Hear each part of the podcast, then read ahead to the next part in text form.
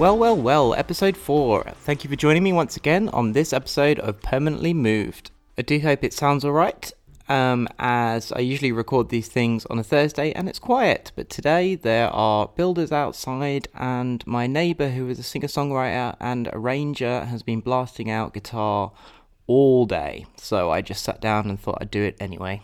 Our first point of order for this week is mailbag.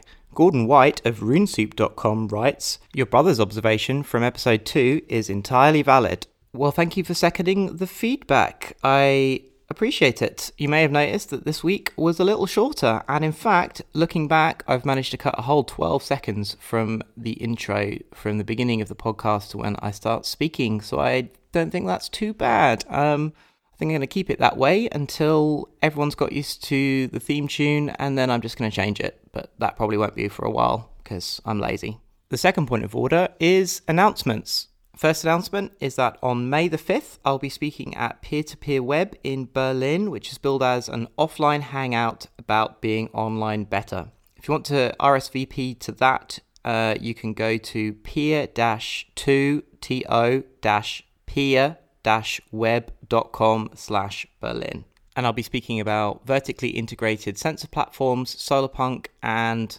Landers Platform, the project that I spoke about in last week's episode. That's the same weekend as re:publica, um, so if you're in town, it'd be great to see you on that Saturday.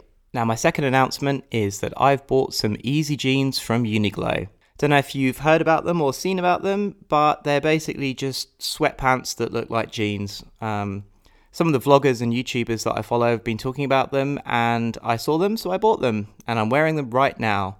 Let me tell you, they are awesome. They are literally the perfect working from home trousers. You can answer the door when the postman comes, you can wander around the flat. They have great pockets, they feel like jeans, they look like jeans, but you know, they're soft like sweatpants, and it has literally leveled up my working from home experience. I am podcasting in comfort right now. And let me tell you, my world has changed. Announcement number three is this podcast should now be available in all your favorite podcatchers and probably by Monday should be available in iTunes. So wherever you're listening to this um, on the net, go check it out. You can find it by searching permanently space moved.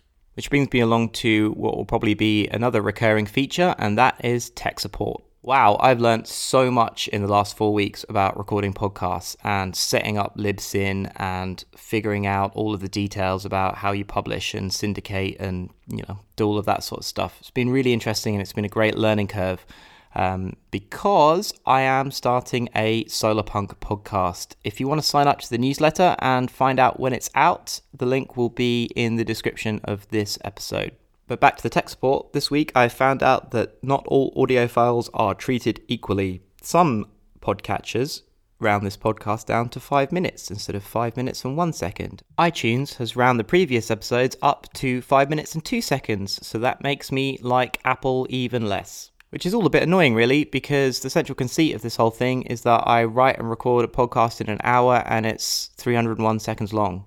Oh well, can't win them all. I'm going to try and make it so it shows up as 301 seconds in iTunes because they are the biggest platform and we all need to bow down and worship the vertically integrated technology companies. Another useful piece of information that I learned this week is that if you're going to be on a live Google Hangout video chat that's being recorded and you're using Google Docs to write your notes, you should make the font bigger than you would normally would when you're interacting with that piece of software. Otherwise, you just see yourself squinting at the screen a whole bunch when you're trying to read out quotes and look for notes.